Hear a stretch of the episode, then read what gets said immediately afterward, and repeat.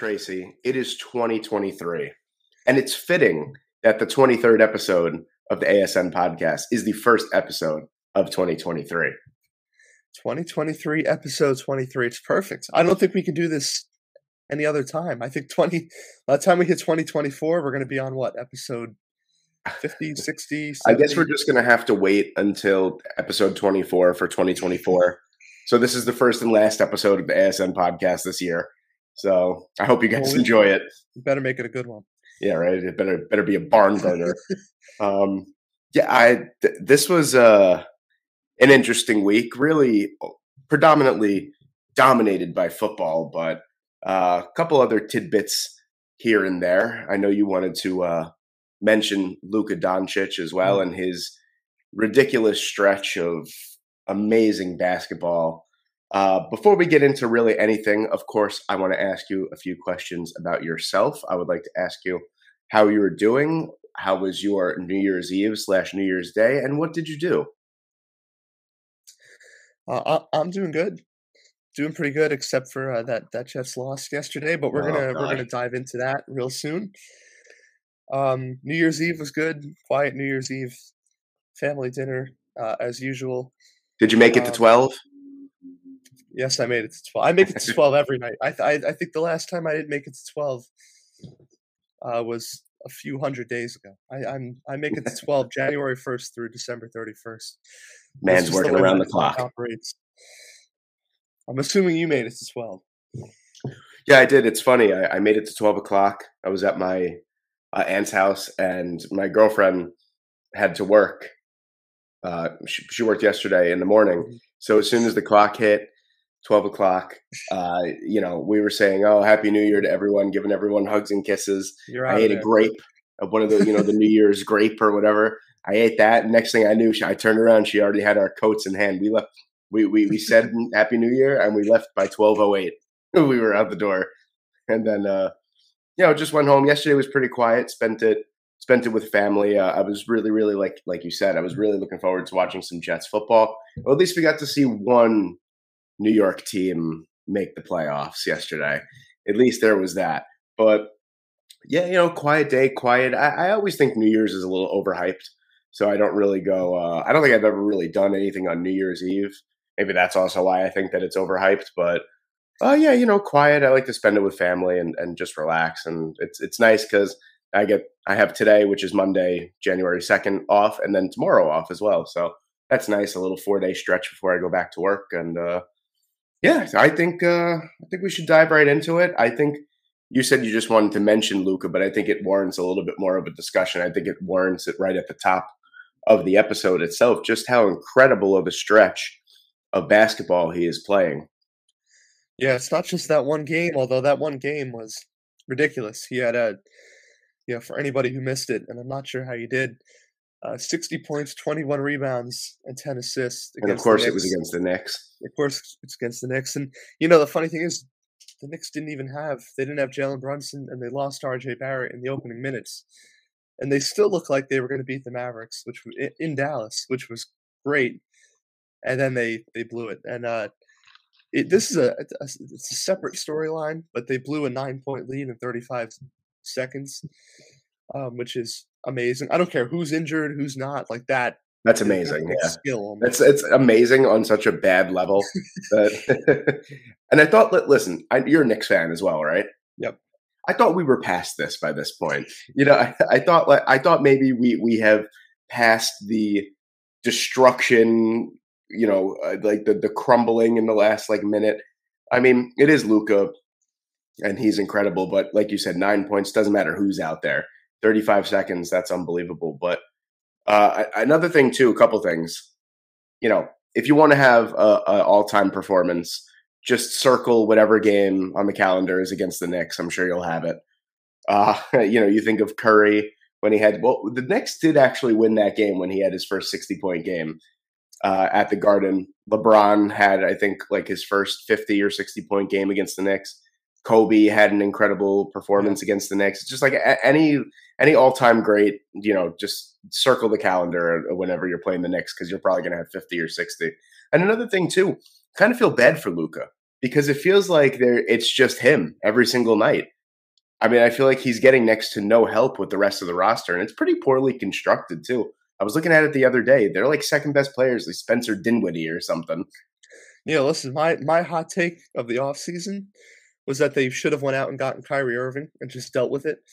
Because you know, if you- I know Luka Doncic kind of plays the role of point guard, but uh, he's kind of he's also positionless. I feel like you need a star, and there weren't really any stars available. Now Kyrie Irving, you know, for all the issues he caused early in the season, is playing really, really well lately. Yeah. Nets have won ten in a row. If you coach him well, which Jason Kidd's a little bit of a tough coach, so if you coach him coach him harshly, um, you know, you put him in line, good things can happen. I felt like they needed to do anything they could to get another star around Luka. But um, yeah, you mentioned that. He it seems like he's barely carrying them across the finish line with these ridiculous performances. Uh, They they just Gregg Popovich said the other day. Um, he kind of said it jokingly, but I feel like he was only half joking. Uh, we just need it. You know, we're going to hold Luka under 50 points. We got to. We just got to hold him under 50 points. And he got 51. Luka scored 51, and they won by one. If he if he missed one shot, one more shot, scores 49. And you know, Then turns out that Popovich is right. So Popovich got that one right, and that that's the state of the Mavericks right now. If you feel like if you hold him under 50, you might you have a good chance to get that win. But then he's so ridiculously good that he goes in there and scores 50 anyway. But 60, it's the first 60, 20, 10 game Ever. ever, ever. Which you know, every, I saw somebody tweet like everything, every stat you see, every kind of great performance is the best game since Wilt Chamberlain. You know, the first the first person who's done this since Wilt Chamberlain. Wilt Chamberlain's always mentioned. It was a different era of basketball. Nobody's averaging 50 rebounds or you know, putting up 50 rebounds like he once did. But the fact that one person, you know, can do something that he that Wilt never did in 2022. I also don't think players are as bad as they were back then, or to the point where you can't even get 50 rebounds in a game. No, I don't. I don't think it's doable. Although we, we've seen a we saw a couple thirty rebound performances lately, so I'm not going to put it past anyone. But uh, the fact that he did something that Wilt Chamberlain never did is is pretty remarkable. And yeah, it wasn't just a one off. He's he comes back out two nights later and does a has a nice fifty point performance in against the Spurs. And um, you know, who knows? He Didn't they say? I think I, I think I read a stat. Correct me if I'm wrong. That said that he's the first player ever to average 40 points and a triple double over like a 10 game stretch or something like that. He averaged It's got to be something like that. I know over the last three days because I was compiling some stats for the the weekly NBA weekly leaders post that I do. It's like 48, 13, and 10 or something like Yeah, that. I mean, these numbers are out, out of this world. even to average 40 points over a 10 game stretch is something insane. Ima- Like 40 points. Imagine a 10 game stretch. What is that? In the NBA, you play 10 games in what, three weeks, maybe? Yeah. That's incredible that you're, that you're, you know, it's almost a month and you're averaging And 40 only- points. Uh, I think the only comparable stretch or player in recent history is James Harden. Harden was putting up numbers pretty similar to these, um, both the MVP year and the year after, because the year after he had a really, really good stretch before uh, before Giannis went and claimed that MVP. But Harden was, I mean, and it was kind of a similar situation. Even though the Rockets were really good at the time, um, they weren't blowing teams, blowing a lot of teams out. They were kind of using those ridiculous Harden performances to scrape by some teams. Um, mostly in 2019 and 2018, they were really good. They were Yeah. better than than Luka than these Mavericks ever have been. Um, but yeah, th- that's really the only comparable stretch was was Harden putting up those insane numbers, triple double threat every night, 40, 50 points every night. Um, and sure enough, the only two 60 point triple doubles in NBA history are Harden in January 2018 um, and now Luka in December 2022. Only two times it's been done. yeah, it's, it's just an incredible stretch. And I feel like it has to be said that it's interesting that the NBA, even, I mean, I guess if you count Jokic back to back MVPs, the league has basically been dominated by two out of shape white guys for like you know like a two year, three year stretch now. I mean, you look at Jokic and, and Doncic, and you're like, well, those guys aren't really athletes. And then Jokic is probably the best passing center we've seen in NBA history. And then you got Luka, who doesn't really look like an athlete, who's just absolutely bodying everyone every single night. And it, it's it's funny. I just thought it was funny to mention. Then you got someone that looks like Giannis who's dominating, and it's like, well, that guy should be dominating. look at him; he's a Greek god. And then you look at Jokic, who's like, you know, no muscle tone, like always looks like he has a cold. Like you know, I don't want to go off track with this. This is David Stern's legacy he, the former NBA commissioner who actually died three years ago yesterday, um, he was the one responsible for moving the NBA international. And now look at who's dominating this league. Yeah, three, three Giannis international players, and uh, Doncic. And if you wanted to add a fourth, Embiid. Yeah, he's also pretty having a, a great stretch. He's not he's not up to he's not going to win an MVP unless he has a ridiculous second half. But he's been really good lately. I mean, all these guys, Embiid's from Cameroon, Luka's from Slovenia. You know, it's not even these huge countries. Yeah, Cameroon, Slovenia, um, Serbia, which is where Jokic is from, and Greece for Giannis. You know, it's not like in the NBA you see you see guys come from Spain, you see them come from France. I mean, these are are much smaller countries, and it's because of somebody like David Stern, who was the commissioner for 30 years, who really tried to expand the league international. And he did. Um, that that this was possible, and it's I, I I I took note of this last year. I think when I do the NBA weekly leaders every week, there was one week where I think maybe seven of the eight guys I had on there weren't born in the U.S. Maybe eight. It, it was something like that, and now it's start, starting to become that week by week that most of these guys aren't even born in the U.S. So it's pretty funny. But you're right, Giannis Giannis couldn't be more different than somebody like Jokic or or Doncic when you look at them. Yeah, I mean it, it's it's just incredible, and and I, it's actually I mean I've been more into the NBA this year than I have been in probably the last I don't know ever since the the ever since COVID and the bubble and everything. I, I kind of just lost interest. I mean, I keep up to date with everything, but I'm not watching every game like I am with the NFL, M- MLB, you know, soccer, stuff like that, uh, hockey. But you know, it, it's really captured my interest this year, and and and it's just the, the overall dominance. You know, th- these guys, Giannis, uh, Jokic, Doncic, they're all they're they're all must see TV every time that they're on ESPN or TNT or something like that. I have to stop and watch because they're going to do something that night that I've never seen before, and it's and it's all, getting to be it's getting to be a common occurrence every yeah. single night. And they're all on playoff teams. I mean, the the Mavs have they're they're the Mavs are kind of skating by, but it's it looks like they're going to be a playoff team. The Nuggets are leading the West, I think. Um, yeah, they still are. You know, the Bucks are near the top of the East. All these guys are going to be in the playoffs. So, in a, in a year where it seems kind of wide open, especially in the West, it's going to be a lot of fun. Yeah, definitely. Uh, it's something to look out for throughout the rest of the year too. As we're what we're about halfway through, right, or a little bit. Yeah, we're about halfway through. We're, we're I think a little less than halfway through, but um, yeah. So it's going to be know, interesting come, developments to yeah, come April. Yeah, come April and all that, and um, something that we wanted to mention after this is we want to talk a little bit about the college football playoffs and how easily, by far, those are the two best playoff games I think we've ever seen uh, in the in the college football playoff era. Yeah, I think it's the best uh, the best semifinals ever. I mean, by I, I, I, you can't even say you think it. I think it's the, the only semifinals where there's been two blo- uh, two close games. Usually, you're lucky to get one. Um, best game ever, well, best playoff game ever, still might be that Rose Bowl between Baker Mayfield and Oklahoma and um, and Georgia. I, I that Georgia team was basically Nick Chubb and, and Sony Michel. Um, the, that that game was ridiculous back in uh, that was that was five years ago now. But these two games are right up there. First of all, I hope I communicated well enough how much I believed in TCU. I don't even remember how much I talked about it on here. Well, I, you did have a little bit of a, a of a hard on for Max Duggan. So I hope uh, we can go back.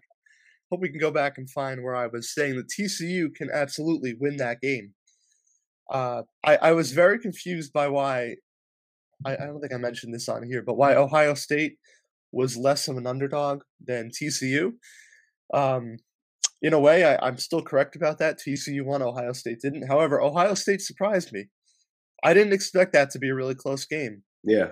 And Georgia looked vulnerable. And I'll be the first to say, I've I've been all in on TCU all year. Did not think they were products of the Big 12. I thought they were a genuinely good team that had a lot of good wins. They proved me right. Um, I'll be the first to say I don't think they're going to beat Georgia. I'm I'm I'm not on that bandwagon. I think Georgia and the SEC are too good. There's a, I think they, they came out sleepwalking a little bit against Ohio State. I don't think their defense is as good as it used to be. I think TCU is going to score some points, but I don't think they win that game. I think they can cover plus 13 and a half. Absolutely. Yeah. Um, but TCU is legit.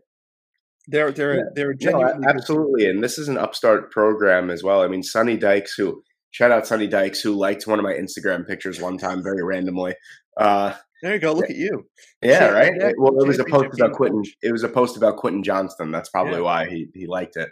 But shout out Sonny Dykes. He's doing a fantastic job at TCU. I mean, they play a really really interesting style of of, of football, and they have NFL talent on their team. Aforementioned uh, Quentin Johnston.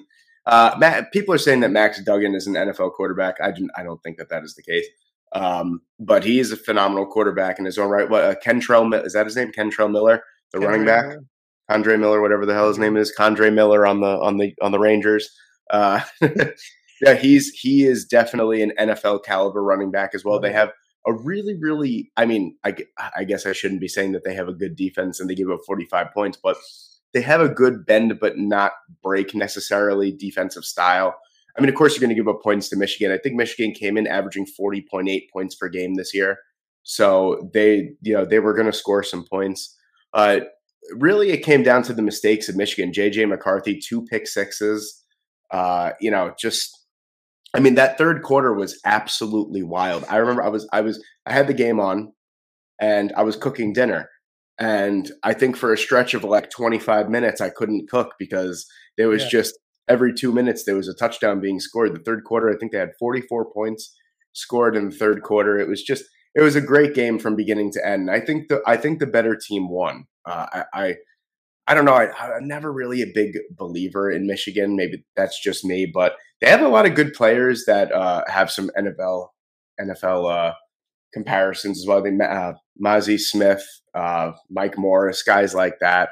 Uh, you know, they're they're going to. I, I think Jim Harbaugh isn't going to go to the NFL this year. I think I actually, you know what? For once in my life, I actually believed in what Colin Cowherd was talking about. He he brought it up and he said, "I don't think it's a good year for Jim Harbaugh to come out because uh, really the two jobs that Sean Payton were looking at is the the Cardinals and the Chargers. Now with the Chargers making the the playoffs, I think Brandon Staley's safe for at least Yeah. another year. Yep. So you wipe that off the board right there, and you kind of had to figure the two top head coaching hires going into the year, maybe besides for DeMeco Ryans, was probably going to be Jim Harbaugh or Sean Payton. So now it really only leaves one spot for Sean Payton if he even wants to come out of retirement, quote unquote. And that doesn't really leave an ideal situation for Jim Harbaugh, which you're coaching Michigan, who's been a top five team, basic, well, not really his entire tenure, but has been a top 25 team his entire tenure. Why would you want to leave to go to a not so ideal situation? So I think he stays one more year. He inevitably takes Michigan to the college football playoff again, loses in the semifinal, and then and then makes his way to the NFL again next year. Yeah, I'm with you. I think I think he clearly wants back in to the NFL. Um, It's got to be an ideal situation. yeah, though. he's not desperate enough to jump back in. I mean, look at last year. He, you know, he heavily considered the Vikings. Um, that probably would have been a good a good idea. been a good one, but he ended up doubling the salary with Michigan out of it. So, um, but he's also somebody where he can stay because the pressure isn't on for him to win in order to get back to the NFL. Like he can honestly, they can go eight and four next year, really disappoint, and NFL teams would still hand them a bunch of money. Oh, like yeah. it, he's proven himself in the NFL. He's not like some, you know, a random college coach. So I think he's. I think you know that's why there's no no harm in uh in coming back. You're right though. The the the landscape this year is not great for him. I mean, I would not want to coach Russell Wilson, and that's not because I dislike Russell Wilson. It's because I feel like you're you're walking into a, a sinking ship. And then you know after that, what is it? You're going to coach Kyler Murray? Um, the Colts are, are a non Another sinking ship. That's a very fast sinking ship. Is the Arizona it's very, Cardinals? it's a very fast sinking ship. Sinking ship. I you know I don't know if anyone can save him. I'm sure you could play better. Like let's not pretend Nathaniel Hackett was a decent coach, but uh, you know I don't I don't think you want that to be your your grand second act in the NFL if you're Jim Harbaugh. Um, and then you know the Colts, absolutely not. Um, the Texans Fighting Jeff Saturdays. if the Texans come available, absolutely not. Even even if they do have Bryce Young, which they, they will, or C.J. Stroud, I, I still it's too dysfunctional in Houston. So yeah, uh, this doesn't look like the year for him. I think you're right. Chargers are not going to open up. They've actually been winning the games they should win, which is a big step up from past years. So they should hold on to Brandon Staley for another year. Um, getting back to the playoff though, CJ, what do you think? I, well, this is, really isn't about the playoff, but what do you think about that CJ Stroud Bryce Young debate? Because they both, I know one's in the playoff, one wasn't. They both played really well yesterday.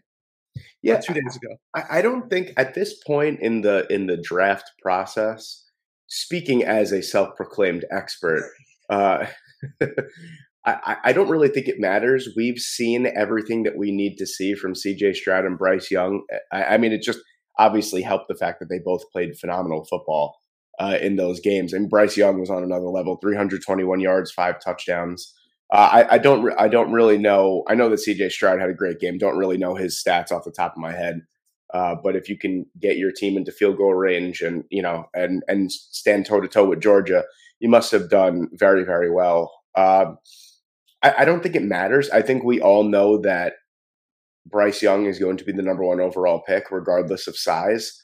For me, uh, for me, it might sound crazy, but I'm not. If I'm the Texans, I've none of these top four quarterbacks right now really scream like uh, uh, that that need to be picked number one overall. I think there's far too much defensive talent that outweighs the quarterback talent right now.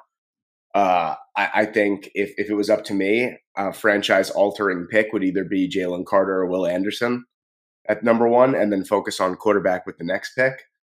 But I think it's going to be Bryce Young. I think, regardless of size, he's done more than enough to show that uh, even with his size disadvantage, he's got more than enough pocket awareness and presence. He, you, you can never get a clean hit on him. He's got a great arm. He's got uh, amazing accuracy. Uh, he's got big play factor. For me, I think I would take CJ Stroud over Bryce Young only because I think his size holds up a lot better than Young. At least I'm okay with CJ Stroud taking a hit at 6'3, 220 pounds, other than five foot eleven or six foot, 190 pounds, and Bryce Young. Uh, I think they're both going to be incredible. I think CJ Stroud, his best fit would probably be in Carolina. Uh, if we're being serious, and I think Will Levis is probably going to be the second quarterback taken off the board. Unfortunately, I think Will Levis is horrible, but that's just the way that it looks. The NFL scouts love him. They love his size. They love his, you know, his. his they they look at him as a Josh Allen 2.0 prototype. Uh, I, I think to like really answer your question in a nutshell, I think Bryce Young will be taken number one overall. Uh, but for me personally, I'd I'd rather C.J. Stroud than Bryce Young. It's going to be interesting um, this weekend, next weekend, because the Texans have a legitimate chance um, to beat the the the Colts. I mean, I think anybody can beat the Colts right now. Yeah. That could that could move them down to the number two pick. Now, the number one pick would then be the Bears, who are not taking a quarterback. But do they, you know, do they offer it up to to someone? Because you know, we we've talked about a few times how many quarterback needy teams there are. You feel like there's going to be some bidding for that number one pick, even if there's a, I mean, that's the ideal situation for the Bears. yeah, It is. because you either get an elite defensive talent or you get a huge haul of picks. You might still get an elite defense. You could get the best of both worlds because there's still some great guys, secondary guys in the top five defensively that you can get. You know, you know, Myles Murphy is another great pick as well. Uh, that's a guy that could probably go, you know, five, four, five, six, something like that. Even if you go down a little bit further at the back end of the top ten, you got Tyree Wilson as well. You know, a, a really versatile defensive lineman. He's played edge, defensive tackle, and outside linebacker at Texas Tech. Uh, you know, the, if you're the Bears, you're praying and hoping that Houston wins and you get that number one overall pick. That would really, really be the ideal situation for for the Bears because you can't you can't lose either way. Yeah, you know, you get the number one overall pick. You take uh, Will Levis or or Jalen Carter, and you have a generational defensive player, or you trade the pick not that far down, and you still get an absolute haul for it. You know what? Honestly, this might sound crazy, but the way that the Saints have been winning, and the fact that the Eagles have kind of fallen out of that top five with that that pick that they have for the Saints. Call me crazy, but if the Bears have that number one overall pick, I'm the Eagles. I'm calling the Bears. I'm taking that number one overall pick, and I'm getting Will Anderson or, or Jalen Carter. Why not? Can you imagine Howie Roseman? I could see Howie Roseman doing that. I mean, he's he's pulled off so many moves, especially when you least expect it. Yeah, why not, man? You're playing with house money. You have a top yeah. 10 pick that's not even yours. Package that with your pick that you're probably not going to get. I mean, the Eagles don't really need that much, man. It's going to be a surplus pick. I was thinking that they're going to take a running back with that pick at the back end of the first round. Mm-hmm. You know, you package those two picks, maybe you add a second or a third. You try and get up as far as you can. Maybe, you know, maybe add a player in there or something, and you get Will Anderson or Jalen yeah. Carter. That's just, that you know, be. I like to think chaotically. That's just me. Well, I mean, if anybody operates chaotically, it's Howie Roseman. I mean, look at that trade with the with the Saints last year. Yeah, just a, a, a complete jumbled mess of a swap of of like six picks. So you you you never really know what you're going to get out of him. It'd be interesting uh, to see what what happens with that pick. Uh, but I guess we can. I guess we have other days to talk about the draft. Next week, the draft order will be set. I yeah, we, I mean, we could listen. other than listen, we could sit here and talk about it all. But I think what we should do is one episode. I think we should just maybe like a maybe like a midweek special. We just dedicate an episode to like a, a first round ASN mock. Yeah, I think that, that would be a lot of fun. Because I think that'd be good. Yeah, I think I think we because I'm actually stopping. You know, quick plug for myself, real quick here. I'm actually uh, this this week's mock will be my last of, for quite some time because then I'm going to start doing. I'm going to start focusing in on the player profiles that I've been doing and uh, seven round mock drafts for each team. So that's what actually put my channel on the map last year. So I'm hoping that it, uh, you know, it it it, it doubles it uh, again this year. So I'm getting greedy. but yeah, no. So I think that would be a lot of fun. Um, you know, you're a smart guy. You know, you can yeah, you, you, would yeah. do you would do well. Uh, but yeah. I think I think um, getting back, we went down a real rabbit hole there, but I think getting back to now the college football final, TCU and Georgia, I would like to get your uh, unbiased opinion on what you think is going to happen.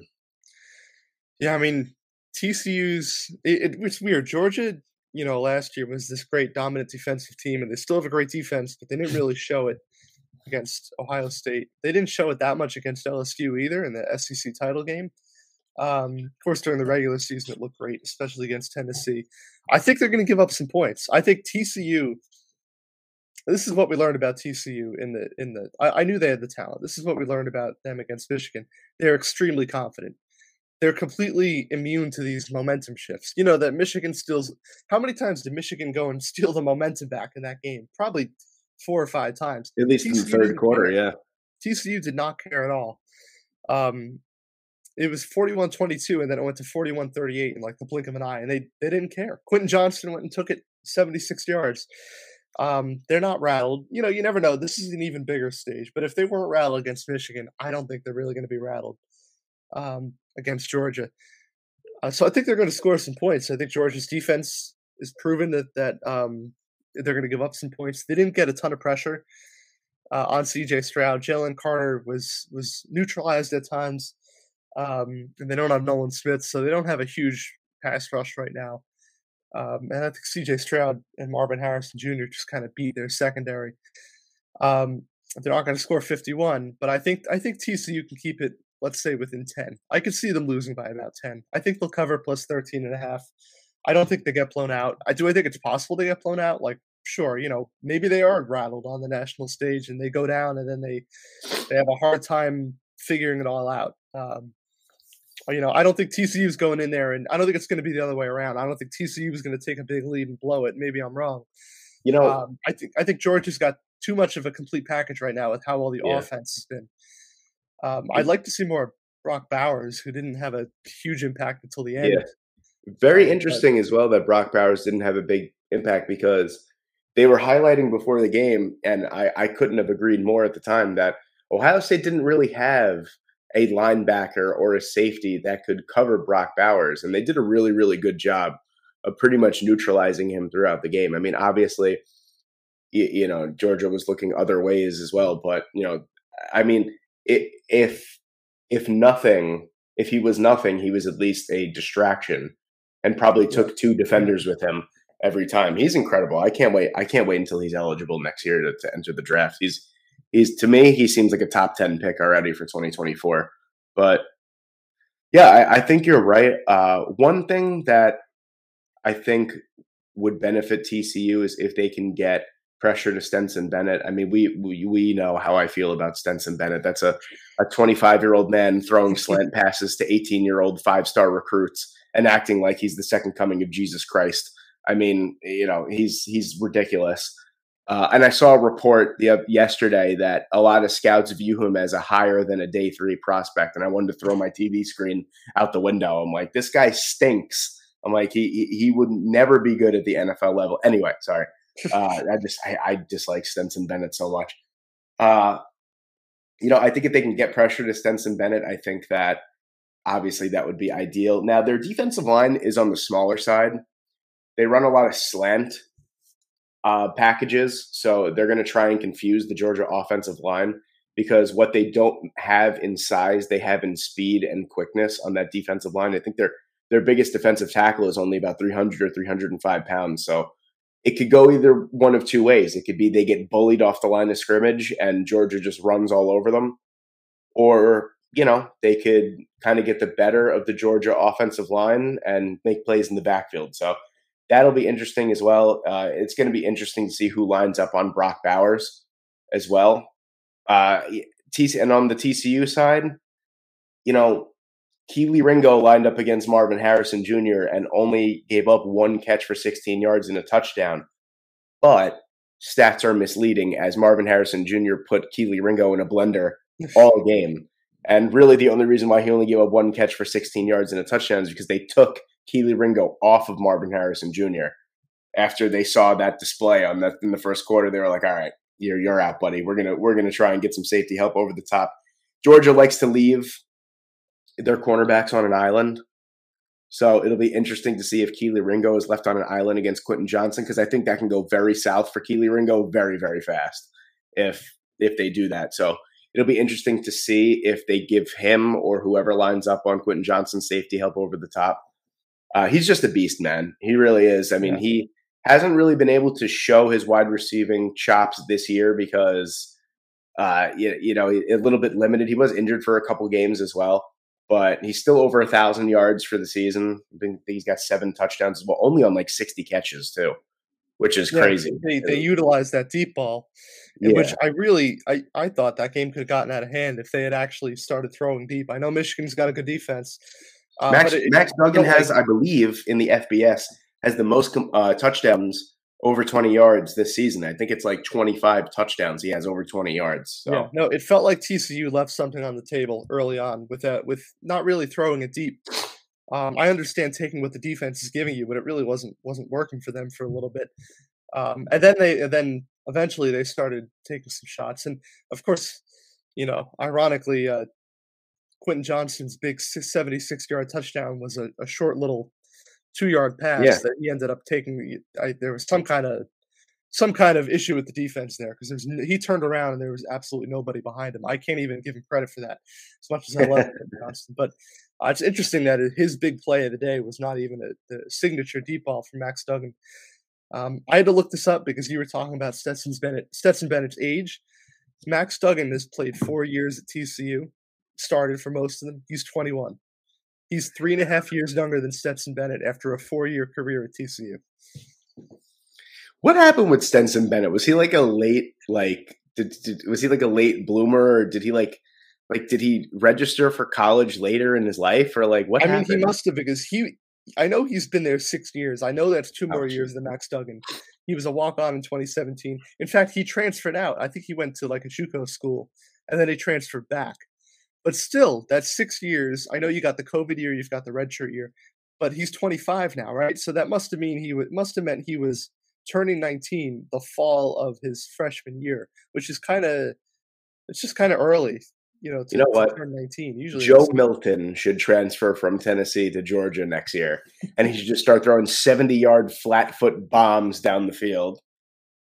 I saw them say so. Joe Milton's eligible next year, right? Yeah, So yeah, I heard them saying like, you know, oh, we're going to look at the future for next year in Tennessee. I'm thinking he's still eligible. You know, he had those years at Michigan. He's been Tennessee's backup slash starter. I know he was he started the first game last year ahead of Hendon Hooker in 2021. He's been there for two years. Like, where are they getting these guys? But he's actually, Hendon Hooker's twenty-five years old too. yeah, I think he's. Let me let me take a look. He is. um He's thirty. He turns 23 in March. So even All he is two years behind Stetson Bennett. You know, he'll be 23 next year. Next Stetson season. Bennett is just the grandpa of FBS And football. Stetson Bennett turned 25 in October this past year. Stetson Bennett's got nothing on Brandon Weeden. I was going to mention Brandon Weeden, who I think is on the verge of turning 40. You know what's so funny? I just thought of it now. Like we're talking about like Stetson Bennett being a, a NFL quarterback at like 25 or 26, and I'm thinking how crazy that is. Brandon Weeden was literally 29 years old his rookie year. That was a grown man. That was a grown man in, in college. Like what did what did the Browns really expect from that? It's like, oh, well, we'll get four or five good years out of him, and then he's gonna retire because he's fucking 40 years old. Like I don't what, what were they thinking? I don't know. It's the Browns organization. It was just a joke. Yeah, but- I mean, he he turns 40 this year, and that was the 2012 draft. I mean, think about some of those guys in the 2012 draft. I mean, they, you know, that was a year after Julio Jones was drafted, J.J. Watt, A.J. Green, Patrick Peterson, all these guys who were still playing in the NFL. This is a year after, And he would have been 40. and he he's going to be 40 this year. Unbelievable. Now, well, I, I, I figured now since we're talking about NFL football and 40 year old quarterbacks, uh, I think it would, it would be a perfect transition to start talking a little bit about the NFL this week. Now, I don't necessarily want to talk about the Jets yet. Uh, we're having a good episode, we're having some fun. I don't want to crush that right away. So I know that there's a couple games that we didn't really have to mention. I mean, we were talking about the Cardinals and the the Falcons. I mean, good for Desmond Ridder. He got his first career win. Uh, was it on the on his shoulder? Not really, but you know, he did get his first career win. I do want to talk about He the Dallas Cowboys and the Tennessee. Titans, though. I want to talk about the Thursday night game, and the reason being is uh, two things. One, Dak Prescott needs to stop throwing ridiculous interceptions if the Dallas Cowboys want to have some sort of playoff success. And two, the Tennessee Titans are going to be wasting a decent roster for the next few years if they think Malik Willis and maybe the return of Ryan Tannehill is going to lead them back to the playoffs. Because honestly, I mean, Josh Dobbs actually did a, a, a very, very good job. And it's funny that Josh Dobbs, in his first career start, was 20 miles ahead of what Malik Willis has been able to do in his like first three starts. Yeah, I think. Well, I think that shows you all all you need to know about what they how they view Malik Willis right now, at least right now. And if they view him that way right now, I don't think they're gonna they're gonna commit to him going forward. Um, you know, I I understand it was explained as like, oh, you know, this game means nothing, and uh, so we're gonna give Malik Willis and some other guys the week so that they're they're ready uh, for Jacksonville. No, they know they knew what they were doing with this because they knew if Josh Dobbs played half decent, uh, it would be hard to go against Josh Dobbs in, in week 18.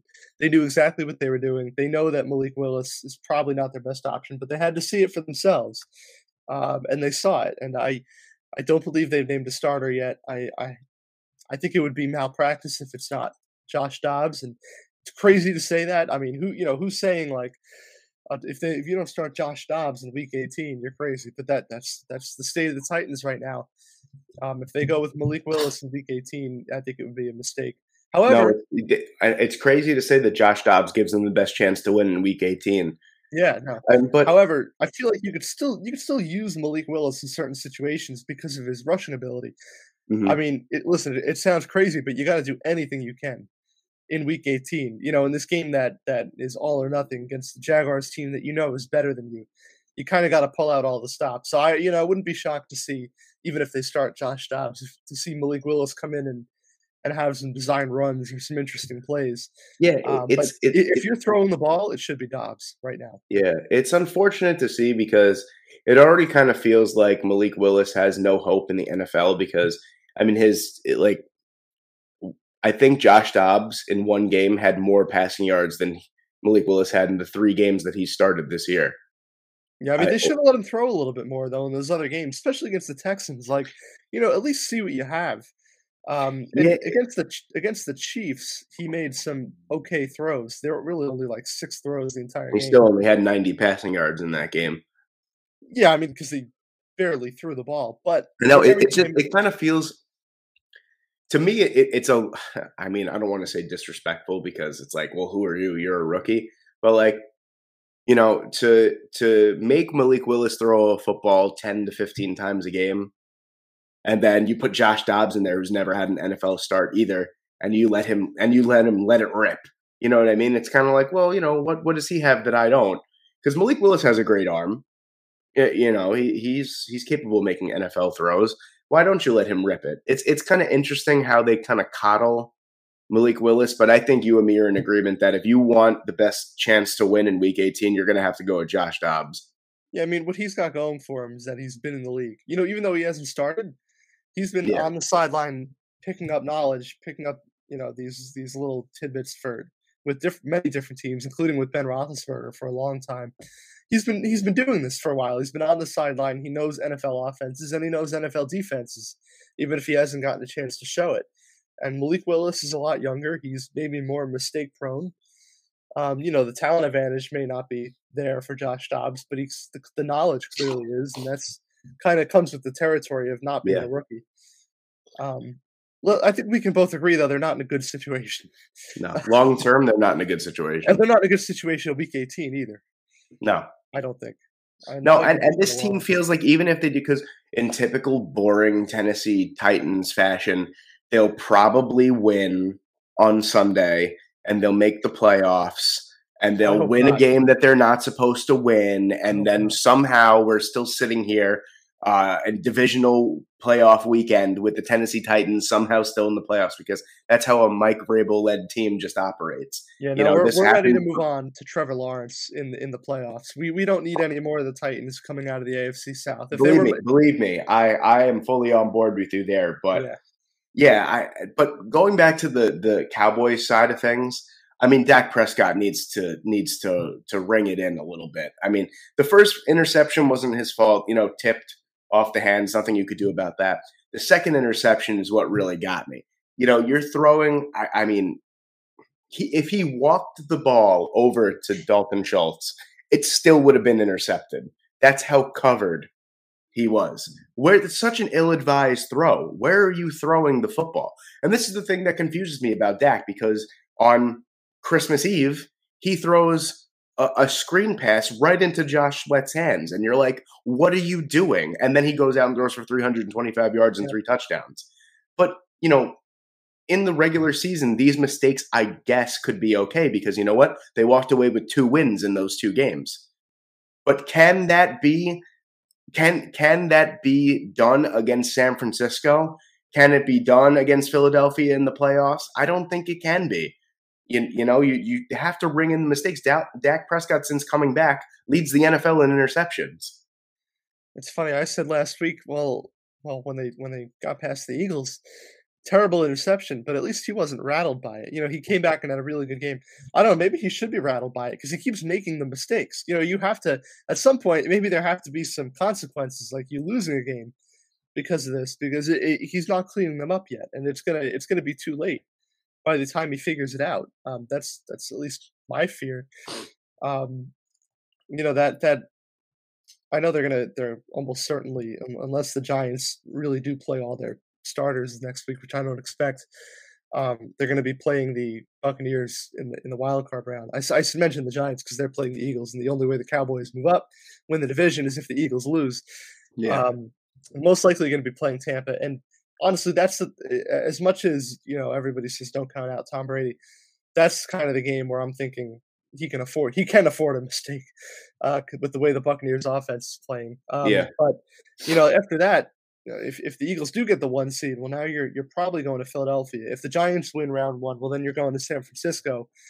Both of those, you're not going to be able to afford a mistake.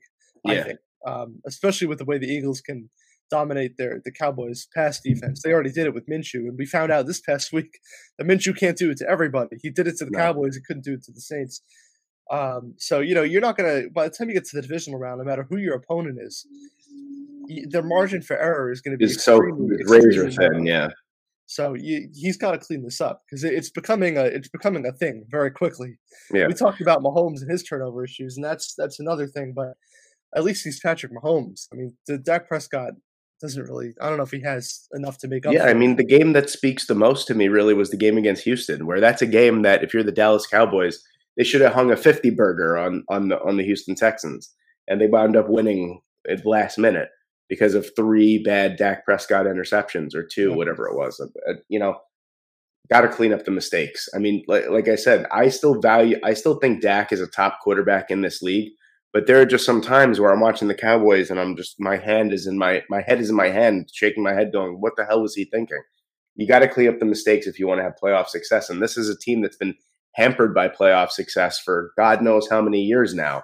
You know, it's it's at, at what point do you say when? And you're like, okay, Dak is a great regular season quarterback, but he's not the guy for us in the playoffs. Yeah, I mean it's it's year seven right now for Dak. It's, time's kind of I want to say time's running out, but you, you- you're not going to get the benefit of the doubt for much longer. I think they're going to be maybe the most fascinating team in the playoffs, though. I mean, they they don't play, they don't get blown out, so you know they're going to No. be in games. Like these games are going to be good. They're going to be competitive. You know they're they're probably going to do something stupid that ends up uh, nearly costing them or costing them. But um, you know, against Tampa, would be a competitive game. I think um, maybe. I you know it depends how well the front seven wrecks the Buccaneers' offensive line. Uh, but the way the Cowboys' pass defense is right now, you feel like Brady could do a little something. Yeah, Um, but you know, after even if they win that, after that, could be a really good game against either the 49ers or the Eagles. Um, and it's going to be fascinating because you know if they lose the first round, not only are people going to say going to question Dak, or even second round, forget first round. If they if they beat the Buccaneers but then get you know lose pretty handily to the 49 49ers or Eagles, not only are people going to ask about Dak, they're going to ask about Mike McCarthy, which you know well, I he's been a pass, he's fair. been a passenger since he was hired. Yeah, I mean, it's- but you know, you go you go thirteen and four, which is probably what they're going to be. It's going to be interesting that people are going to be questioning the coaching situation if they lose. At the same time, though, you, you feel like if they figure everything out, they can make a run. I mean, this is what the Rams did last year. The end of last year, Stafford was throwing interceptions. yeah, he was everywhere. throwing picks like there It was, was- no tomorrow. It was bad every single game too. Um, he cost me a fantasy football championship with all the picks that he threw. yeah, and they lost to three teams at late in the year that they ended up beating in the playoffs: the Packers, the Cardinals, and the 49ers. Mhm. Um, so you know, you never know. Like, are the Cowboys a team where if Dak cleans up the turnovers, they actually are all of a sudden one of the most complete teams in the NFL? And Yeah, they are. Run? They You are. never know. So that that's why they. I think they're going to be really, really interesting to watch. But they gotta they gotta figure out where they're going to be first, either Tampa Yeah. or or in the hosting a game if the Eagles can somehow lose to the Giants. It's going to be interesting to see what what happens with them for sure. At least at least in week 18, it's going to be interesting to see how this. Uh, it's amazing to me that the Eagles basically dominated all year, and they still haven't technically clinched. Uh, they haven't even clinched the division yet, right? It's Yeah, they haven't clinched the division. it's They so could be the it's so funny seed. how we're talking about them as the most dominant team, or one of the most dominant teams all season, and we're going into the last week, and they still haven't clinched the division. But uh, moving on, another game I just wanted to mention slightly is the Detroit Lions and the Chicago Bears. Um, you know, Lions and Packers, Week 18. You know the the the I think it's whoever wins is in, right? That's it. Uh, no, well, if the Packers win, they're in. Yeah. What If- about Detroit? The Lions depend on the Seahawks. If the Seahawks win, Lions got nothing to play for. Now, I, I think those two games will be on at the same time, so I think they will have something to play for. Um, and I think, regardless, you have something to play for because you don't want your division rival to make the playoffs. So well, yeah, definitely not. No, no. Yeah. Um, but uh, the the Rams, uh, just to, just to talk about the playoff picture, the the Rams almost beat the Seahawks with Bryce Perkins and John Wolford, who I don't even remember Yeah. who was starting. It was 24-21. So uh, Matt, Baker Mayfield against the Rams, And that was a last minute touchdown by by Yeah. Geno Smith. So Baker Mayfield against the Seahawks. I, I think there's a chance there. I don't think the Lions are done yet, although I think Seattle does win. Um, not impossible. However, you know, the the Packers are obviously favored at Lambeau with the way they're playing right now. Didn't I uh, say it I- last week? You don't want this Packers team to make the playoffs. Yeah, well, it's going to be interesting because look, they if they win, they probably play the 49ers, who, as great as as they've been, they had a little bit of a letdown yesterday against Yeah. the Raiders, and they kind of let Jarrett Stidham and Davante Adams destroy them. Now, there's no Davante Adams in Green Bay, we know that, um, but there is Aaron Rodgers, who's not Jarrett Stidham. Uh, so it, it would be interesting. I think the 49ers would be pretty solid favorites, but how can you rule out Aaron Rodgers in a game like that? You can't, especially a revenge game because they the 49ers beat him in Lambeau last year. So, and Rodgers going back to going back to the Bay Area where I, I believe he's he's kind of from there. He is, yeah. Um, that'd be interesting. But we're not going to get ahead of ourselves because listen, I'm I'm I, I'll be fully honest. Um, I I would absolutely love either the Lions or the Seahawks to get in instead. oh yeah. Oh, I yeah. think those, you know, it's not like oh they get in, it's a good story. I think they're actually competitive teams. Um, it would have been better if the Vikings were the two seed because like Lions Vikings round one would be phenomenal. yeah. You know, Jared Goff or Geno Smith in San Francisco, like we're probably just asking for uh, a non-competitive game, but they are both good enough that I feel like they could really hang with the 49ers. Yeah, I, I think this. I think the the the real the real talking point for the Detroit Lions is how bad their defense was the first seven games of the year, and how great their defense has been the last well nine to ten games of the year. I mean, this is they, it's the turnaround of the season really, and you know, um, what's that? I'm drawing a blank on his name. Uh, James Houston is a really, really big unsung unsung hero for the Detroit Lions as well. And also Aidan Hutchinson being like the what is it, the, the first player in I forget how long to have seven in sacks and three interceptions in his rookie year. I think maybe the first player ever to have seven sacks and three interceptions. I mean, granted, that was a garbage interception at the end of the first half, but still, he's been playing lights out. James Houston had three sacks yesterday as well. The pressure, the unexpected pressure from this Detroit Lions defensive line, Isaiah Buggs, Alim McNeill, these guys are getting pressure. And, you know, the secondary is good enough to the point where if they had Tracy Walker back, they would be a lot better. But you know, they're they're good enough to the point where if the, the line gets pressure, the defense can hold. And that was the problem at the beginning of the year. The defensive line was not getting any pressure, and they were allowing the quarterback just to run rampant all over the pocket and find open guys. In the NFL, in flag football, it's tough to cover someone for seven seconds. Imagine covering someone for seven seconds in the NFL. That must feel like an eternity. You know, so so they're finally getting pressure Yeah. and they're playing a lot better. And you know, I would love to see this Detroit Lions team make the playoffs. I think that Dan Campbell is a perfect playoff coach. Yeah. Because of just the like like we talked about it last week, even when they when they lost to the Carolina Panthers, he went up to Steve Wilks and was like gave him like an intense handshake and was like, Great fucking job. You killed us. And it was like, who does that? Like what co- like who does that? He's an animal. He's a psycho. And that's someone that I want to play for in the playoffs. A do or die game. That is someone that I'll go to war for. you know, you know, he'd be a lot of fun. I mean, he he would he would take risks like nobody's taking risks in a playoff game. Uh, so I, I'm I'm rooting for it. If not him, I hope the Seahawks get in. Um, I, I I do understand it will probably be Aaron Rodgers and the Packers, but you never know. You never know. We'll see. I mean, listen, if the Lions go and beat beat the Packers in Green Bay, that would be unbelievable. yeah. So Um, ah, I don't really want to mention. I don't really want to talk much about the Chiefs and the Broncos, other than the fact that I guess it doesn't matter how bad the Broncos are; they always play a close, competitive game against the Kansas City Chiefs. Yeah, they do. I mean, they seem like the the defense kind of has Patrick Mahomes' number. They had another Yeah. interception yesterday. Um, unfortunately, though, well, unfortunately for the Broncos, the, the Chiefs, who really don't have that much of a pass rush, keep destroying them um, and pressuring them, uh, but destroying that offensive line. They had five sacks the first time they played, and then yesterday they were relentlessly pressuring Russell Wilson.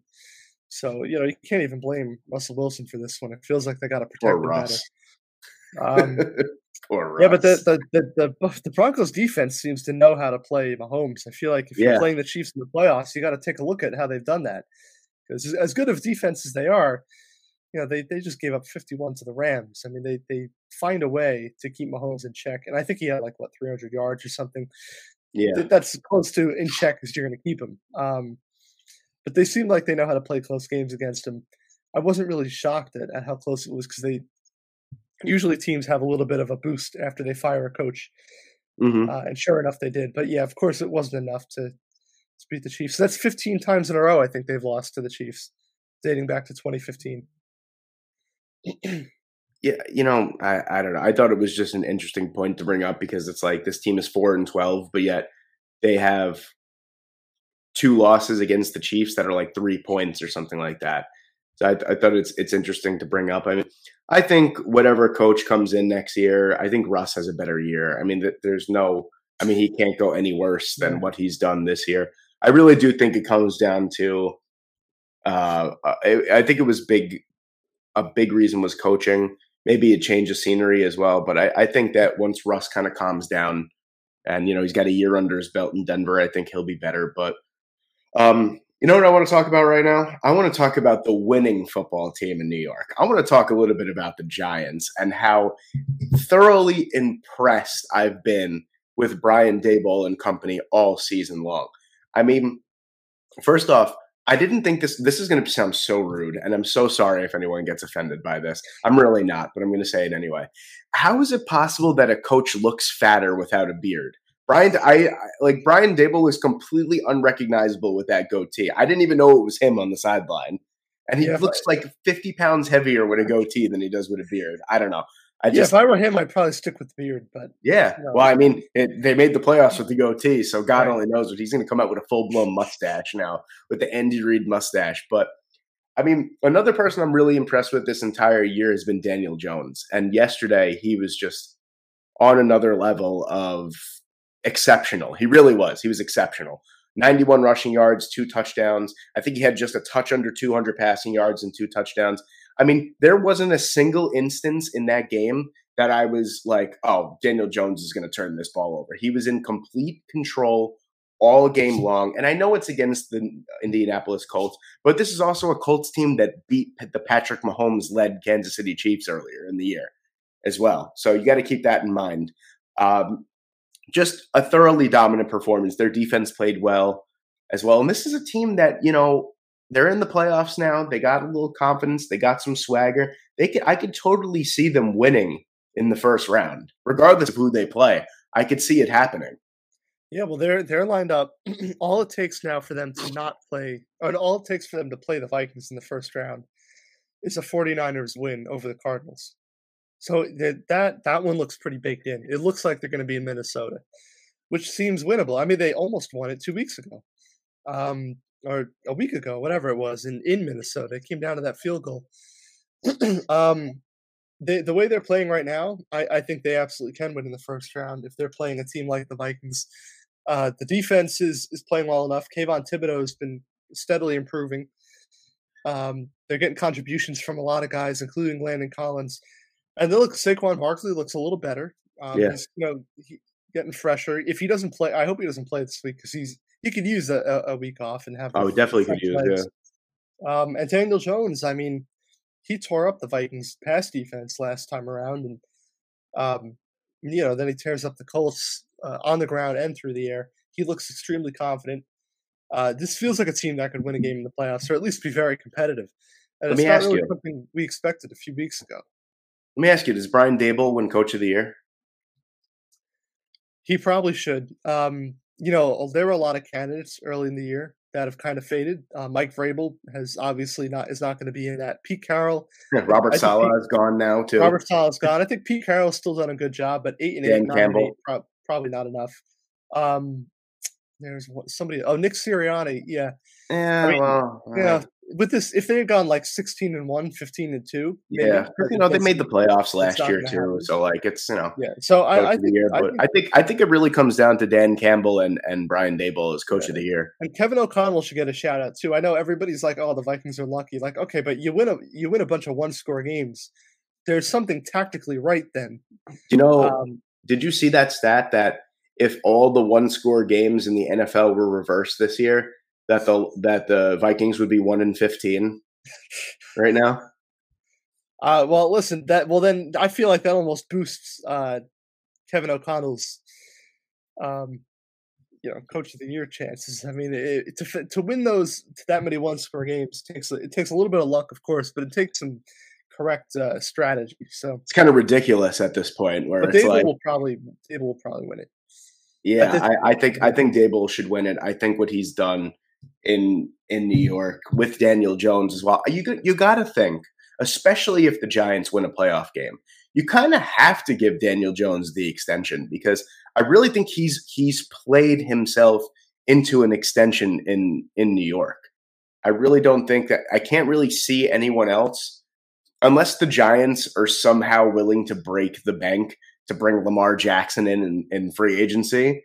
I, I don't really see them going after anyone else because if it's not if it's not broke, don't fix it. If Daniel Jones goes out and he's one of the main reasons why the Giants win a, playoff game and then maybe they lose in the second round in a close game, there's no reason to bring anyone else in. Uh, you know, you know, there's reason to bring in wide receivers at that point because when you're two your two leading receivers this year are Richie James, who was a seventh round kick returner for the San Francisco 49ers, and Isaiah Hodgins, who is a Bills practice squad cast off. And he's able to bring these guys to the playoffs. Imagine what he could do with a, a- legitimate number one and a legitimate number two. You know, And you got you got the tight end in place. I think Daniel Bellinger is a, is a, is a, is a good tight end.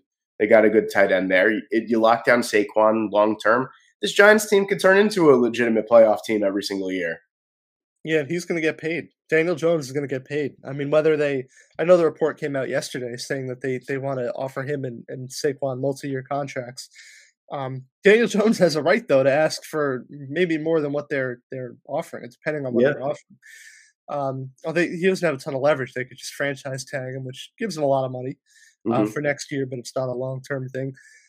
But uh, he either way, he's going to be making money, and and there were there were questions, legitimate questions before this year about whether he'd be a starter going forward. I mean, whether he was starting material. Um, it's very rare for a first round quarterback not to have his fifth year option picked up, but they they they went that route because they weren't confident in him. Uh, the fact that he's turned it around is is well, I think one of the greatest stories of the season uh, in, around the league. Uh, the fact that Daniel Jones has been able to to prove finally healthy, and then you can't even say finally with the right pieces around him, maybe the right coaching staff around him, but even with um, you know such a, a low end receiving core, he's been able to turn his career around. Um, and prove he's an NFL starter. So yeah, You we know, talked about it last week. The contract is gonna be really interesting. I mean, Daniel Jones, 3,200 passing yards, 15 touchdowns, five picks, a 60.4 QBR, which is good for ninth in the league. And that's not even factoring in his rushing, which I believe he has over 700 rushing yards this Wow. season as well. I mean, listen, with what they have given him to work with, that is definitely worthy of a long term extension, if you ask me. Yeah, I mean, at least something like three years, like we talked about last week, kind of the Blake Bortles contract, except Yeah. more money. Um, you know, I don't know if I'm ready to commit to him for five years. Maybe, maybe he makes them commit to him for five years. I don't know, but uh, there's there's no question he's he's proven he deserves to continue on. I don't think the scrutiny will go away. You know, there's going to be expectations next year with a, a better receiving core Definitely. that they that they maybe compete for the division, which is going to be tough in that division, no matter what happens this offseason. Um, there will there will continue to be a spotlight on him, and to see if he can take the next step. Um, but you know, you put the right pieces around him. It feels like, with, especially with Brian Daboll in place, who you know knows how to engineer a passing game with Josh, with, did it with Josh Allen. Uh, feels like those numbers can only go up. And if he could just avoid turnovers like he has this year, uh, he's going to be there for a long time. Yep, and uh, I think it would be well well deserved. I mean, my I'll be the first one to admit going into the season, I thought that Daniel Jones was going to be a placeholder as Brian Daboll evaluates the quarterbacks in the draft and evaluates free agents and and trade candidates. And uh, I think he's got his guy right in front of him. And I didn't, to be fair, I don't know Brian Daboll. Never spoken to the man before in my life. Uh, I'm sure he's a great guy. Looks like a guy I'd like to have a beer with. I'm sure going into being the Giants head coach, he was already looking for a replacement. And I think Yeah. that he now knows that he's got his guy right in front of him. So Yep. it'll be interesting to see what happens uh, in the offseason. I am looking forward to some Giants playoff football, though. I'm, I, I won't be. I won't sit here and lie to you. Um, moving on, I, I got to mention Tom Brady. We have to mention how well Tom Brady played against the Carolina Panthers this week, and Mike Evans too, who finally, uh, I, I don't, I guess, broke out of his proverbial shell because he had he's had a consistent year. Hasn't really been that guy that we've seen over the past few years, but you know, 10 catches, well, 10, 10 or 11 catches, 207 yards, three touchdowns. Uh, mind you, the only wide receiver or player, rather, in NFL history to start a season with nine, cons- nine consecutive or eight consecutive? Nine. Nine consecutive 1,000 yard seasons. And he already has more receiving yards this year than he had his last two as well. I'm sure that this week also helped. Uh, going for 207 yards uh, definitely helped. But sorry, I threw up on my mouth a little bit there. Um, that was terrible. Why don't you go ahead and take this Yeah, down? yeah? It's uh, the fact that the fact that he oh God. Okay. All right, we're good. the Wow, fact that he came uh, into the league in 2014 though with you know the same draft as Johnny Manziel you got all these guys that are no longer in the league Jadeveon Clowney is you know he's still in the league but he was that number one pick that year uh, the fact that he's managed to have a thousand yard season every single year we have not seen to see a year where Mike Evans had under a thousand yards it's pretty incredible if anything it's not even because of the the talent I mean it is the talent is one thing but the the uh, the durability is Yeah. remarkable. I mean, that was the same draft as Odell Beckham Jr. And as talented as he is, how many times has he missed games, missed a season? not saying it's his fault, but the fact that Mike Evans has been able to hold up uh, for nine years and, and play at this consistent level is And think about how inconsistent the quarterback play was before Tom Brady Oh, yeah. came along. Yep. Th- that first year in, in Tampa when he had over a thousand yards, uh, Josh McCown and Mike Glennon were the two quarterbacks. They they both ended up starting games. Jameis for five years with some Ryan Fitzpatrick thrown in, and then Brady. Uh, and he's managed to to continually do it. He's going to be a Hall of Famer, Yep. like, without a doubt. Uh, he he moved up yesterday too. I was I was this his performance made me take a look at the uh, where he stands all time in receiving yards. He moved up from 50th to 44th in one day on the all-time list, and he's 29. You know, he's gonna next year is his age 30 season. You feel like he's got definitely a, a two or three, at least two or three years left in his prime. Um, he's going to be near the. He's going to be rising up on that list for a while. I mean, especially with his health, if he can manage to stay healthy, um, he's going to be he's going to be up there among some of the all-time greats. He already, I think, he passed AJ Green yesterday. Um, he's you know to be 44th before the age of 30 on that Yeah. list is, is pretty remarkable. So Yeah. yeah, shout out to him. You mentioned all time greats. So obviously we have to talk about Tom Brady a little bit, as I mentioned before. I mean, 432 yards, three touchdowns, one rushing touchdown added in, mind you. Um, you know, the fact of the matter is, is that this has been Tom Brady statistically. This has been Tom Brady's worst year in terms of being fully healthy and playing the entire year. Uh, and he needed a big time performance to clinch the division. And listen, you know, age is just a number, but class is permanent, my friend. Tom Brady stepped up. He really did. He stepped up in his age 58 season and he you know, he came through. He won the division, his 19th division. I can we even count how many teams in NFL history have 19 division wins? I know the Jets certainly don't have 19 division wins under their belt. I, how many teams actually have 19 division titles? This guy in 23 seasons has 19 division titles.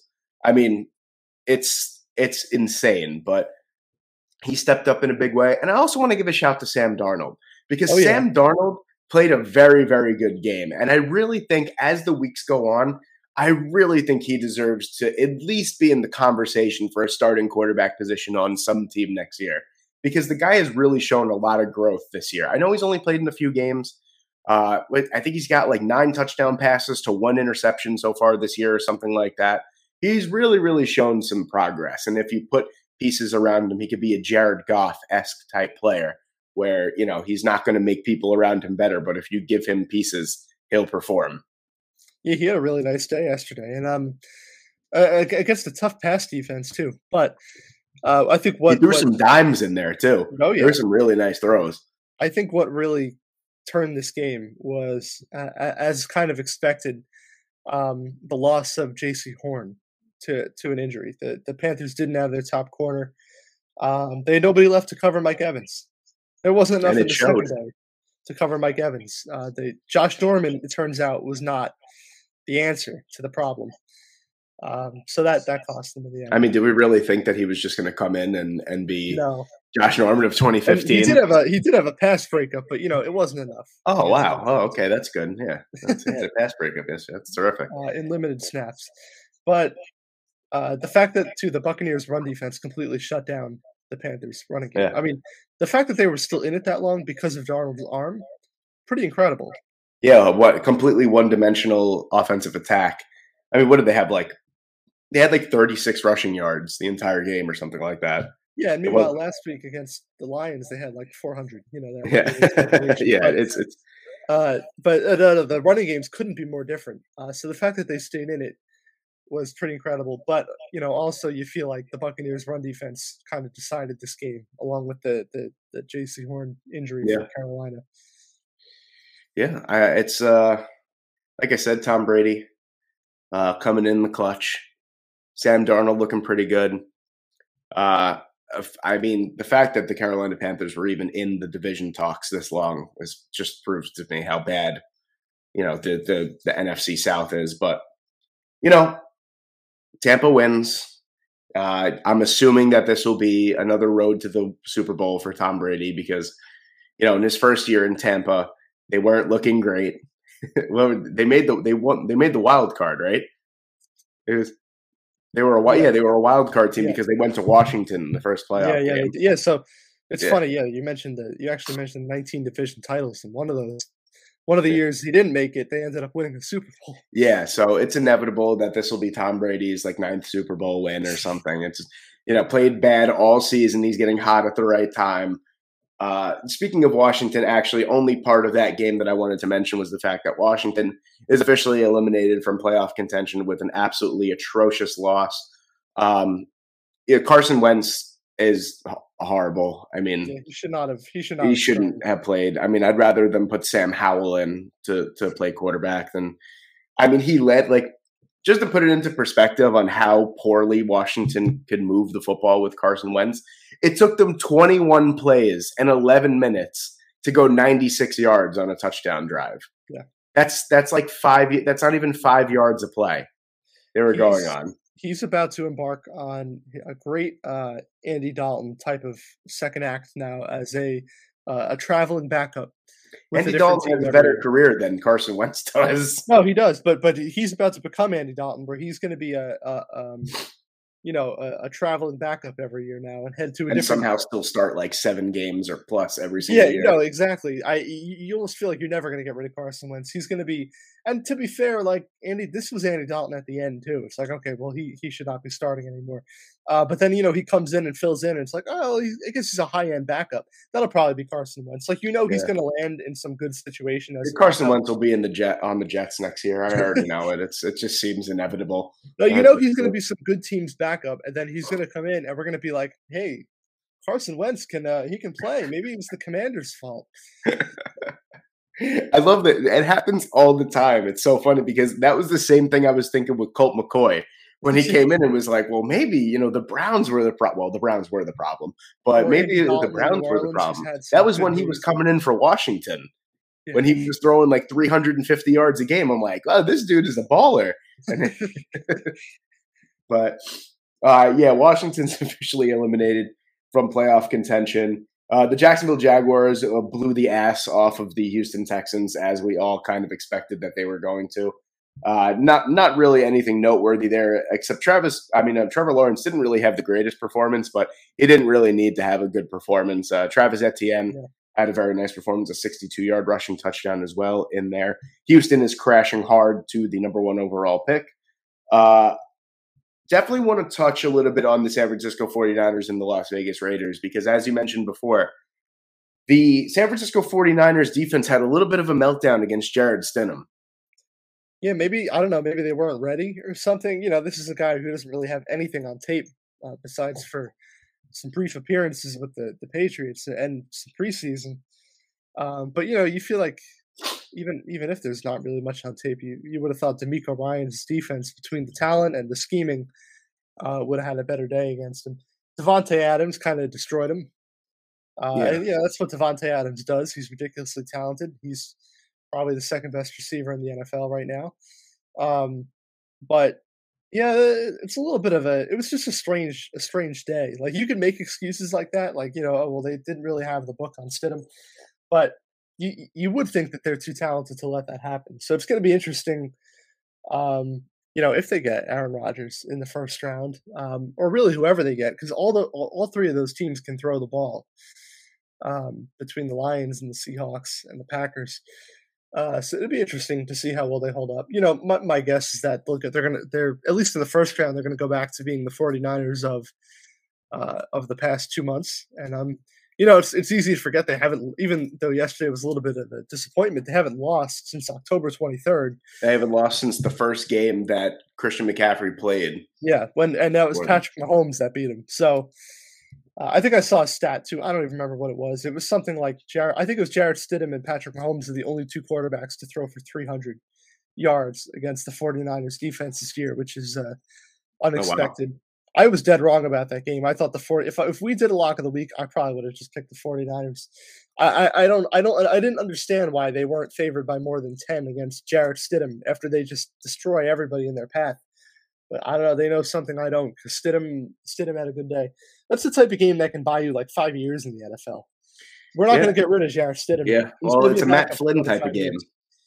He's going to be around for a long time. And we're looking at, I mean, the trade of the season up until this point has to be Christian McCaffrey. I mean, yesterday he was outstanding again. Now he's got, uh, he's got almost 1,100 yards on the ground, eight touchdowns. He's averaging almost five yards a carry this season. Uh, that's also to go with 82 catches for 707 yards and four receiving touchdowns as well. I think it's safe to say he's officially back. I think he's um, back. Being being Christian McCaffrey again, as long as he could stay healthy. I mean, there is is is there any system that's more offensive player friendly in the NFL than than the the 49ers? I mean, that it, I just feel like everyone does well in yeah. for the 49ers. Yeah, like yesterday, you know, my concern with the 49ers, of course, has been uh, uh, the quarterback situation. And I know it's very friendly, but we're not talking about the regular season. We're talking about the playoffs. Is Brock Purdy ready to win and do it, do what he needs to do to win an NFC championship game or more? Um, but yesterday he wasn't the problem again. He, I mean, the Raiders defense is no good, but yeah. But he he did what he had to do yesterday. He made some plays. I know he threw an interception that wasn't great, and that those are going to happen. Um, Jimmy Garoppolo would be doing the same thing. Uh, but he he looked the part. So you know that the the good news is you feel like the defense is going to be fine. Uh, if if Purdy continues to play well, that you'll take it. I mean, that's that's the the only encouraging sign they need. Yeah, I, I mean, and I'm just I'm just looking at other players' stats too on the you know on the um the 49ers. You got Kittle, who's basically back, missed a lot of time this year too. Mm-hmm. He's got you know 750 yards, nine touchdowns. Brandon Aiyuk is embarking on his first thousand yard season in the NFL as well. It's just like and there's they, so many contributors. Have, they don't have Deebo Samuel back yet. Yeah, he's getting close, so I, I can't imagine they play him in Week 18. So he you should be guys out there. Too. You got you got guys. Ray Ray McCloud is another guy yeah. who's an offensive weapon. Jauan Jennings is an off. Like they, they're just so many so many places that that you could look to. You know, it almost feels like there's kind of a benefit to having somebody who's been working with the the second team all year. Because mm-hmm. look, like Brock Purdy's got a little bit of a connection with Ray Ray Ray McCloud. Like he's, you know, yeah. he it's not hard to throw to George Kittle and Deebo Samuel once he's back and get the ball to Christian McCaffrey. But Purdy's been working ever since the Trey Lance injury. He's been the backup. He's been working with Ray Ray McCloud. He's been doing some things with Jauan Jennings. So it almost feels like there's a little bit of a benefit there because he knows these guys. It's not just two or three weapons that they're getting involved now. They've kind of got everybody involved. Yeah. Um, so we'll see. You know, maybe Ray Ray McCloud makes a big play in the in January in the playoffs. You never know. Yeah, this is a this was a hiccup game for San Francisco, but to me, if anything, this is just the kick in the pants that a DeMeco Ryans' led defense needed because they've just been so dominant for the last two months that you kind of think maybe they got complacent with this game. It's like ah, it's the Raiders. You know that we're playing. We're not playing Derek Carr. I honestly think if Derek Carr plays, this game is far worse for the Raiders than Probably. than- Yeah, I know Yeah. they look like they had new life yeah. into them. So, you know, I, I, I think that this is the this is the perfect game for the 49ers to go almost right into the playoffs with because you think about it, it you know, they've been dominant for the last two months. uh, their defense gives up 34 points and they still win. That's the thing too, you know, and they and they still won. So it's it, it was a perfect win for the 49ers to kind of maybe that maybe oh we got to really get our act together come playoff time. So that was that was um, a much needed kick in the pants, I think, for that team. Moving on now to the disappointment of being a New York Jets fan. We have the New York Jets and the Seattle Seahawks, and uh, boy, was this a stinker. Uh, I'm going to put it into perspective. I'm not going to try and get too upset because it's only 11 o'clock on Monday. I don't want this to ruin the rest of my day. But uh, and thank God that game was at four o'clock, by the way, Dan, because if that game was at one, it would have ruined the rest of my day. I'm glad that I had at least until about six o'clock before I really, really got upset. So it only Uh, ruined half your day. Yeah, it only ruined half my day and the second half of my day, so that's okay. But basically, the fact of the matter is, the after the Jets' crushing loss to the Detroit Lions, they basically had to win out to make the playoffs, like like by themselves without any help. So what do they do on their only nationally televised game of the year? They go out and score three points at home against the Jacksonville Jaguars. Okay, not the end of the road. You could still win out, and you still need a, just a little bit of help, not even that much help to make the playoffs. And what do they do? They double up on only scoring three points, and they score six, and they lose 23 to 6. So in the two games that they absolutely needed to win to have some type of playoff hope, they score 9 points and don't score a touchdown in the last 8 quarters. Probably even further back no they, scored a touchdown in the fourth quarter against Detroit. So I mean, we're looking at like 9 quarters of football without scoring a touchdown with the most crucial time of the year. It's it's just completely disheartening. It's it's completely disappointing because yes, we went into this year thinking this Jets team would probably win anywhere between 7 to 9 games, but the fact that they could have won so many more games. This is this is a team that could easily be 11 and 6 at the end of the year. Very easily be 11 and 6. Maybe even 12 and 5 as as I'm I feel crazy saying that, but maybe even 12 and 5 with the games that they've played that they've lost by one score or they should have won. It's just very disappointing. Yeah, it feels like there's a lot left on the table between uh, you know the the Patriots game that they lost, um, the Lions, uh, the Jaguars. I get you know Zach Wilson was abysmal. They weren't going to win that one, but um, you know that that Vikings game where it feels like if they just had one one single touchdown, you know, did did one positive thing in the red zone, they would have uh, come away with that one. Uh, it's a it's a very disappointing end to a to a season that started off with a ton of promise. Um, you know, I think what became clear yesterday is is that the next Jets quarterback is not on the roster. No. Um, we know that. I, I think, um, you know, I hate to say it, but Mike White was the problem yesterday. Mike White was I, fucking terrible. Just say was, it. He was terrible. The decision making was terrible. Well, no, he was. The decision making was terrible. The throws were off. Everything was different. And um, you know, there's some there's some very arrogant Jets fans out there who were like, "Oh, well, you know, I guess I guess Zach Wilson wasn't the problem." That well, no, Mike White being the problem doesn't mean that Zach Wilson was not the problem. They can Yeah. both be the problem. Zach Wilson was definitely the problem. Uh, it- not to say that everything else is perfect, but Zach Wilson was the biggest problem with this team when he was starting. And yesterday, Mike White was the biggest problem with this team. Um, there are also some Jets fans who were saying, "Well, you know, you you should have known this. This is Mike White. This is not the same Mike White we saw ag- in again in those other No. games. It's just not. You know, I'm not saying Mike White was perfect against the Bills and the Vikings and all that. I'm not saying he deserves to be the, the quarterback of the future. I don't think he does. I'm not saying he's going to be a starting quarterback anywhere. But this was not the Mike White that we saw in those games. And you know, for we who knows the reason? It's it's probably the ribs, if we're being honest. Um, you know, either he wasn't wasn't comfortable with the rib, wasn't comfortable with the thing he had on. Um, he looked a little more scared out there against a defense that really didn't give him much reason to be scared. Um, he he wasn't making throws uh, even when he had the opportunity to make some good big throws. Um, this was not, you know, we're we're not saying Mike White is the perfect quarterback, but this clearly wasn't the Mike White that we saw when he was fully healthy early in the season. It's it's it's not. He was making throws that he was missing yesterday. But Yeah. um, not only that, uh, I heard I heard someone say I'm part of the most ridiculous Jets group on Facebook that is I'm only in it because of the ludicrous comment the ludicrous comments that people make.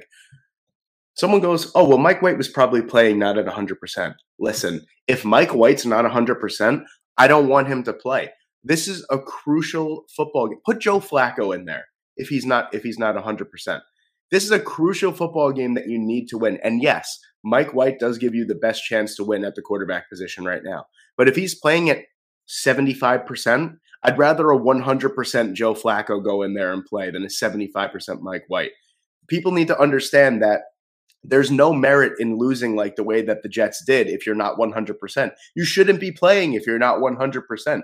And it really did kind of look like on some plays that Mike White was not 100%. And I know that we'll never get the full truth out of it. The Jets will never go out and say, oh, you know, Mike White was not 100%.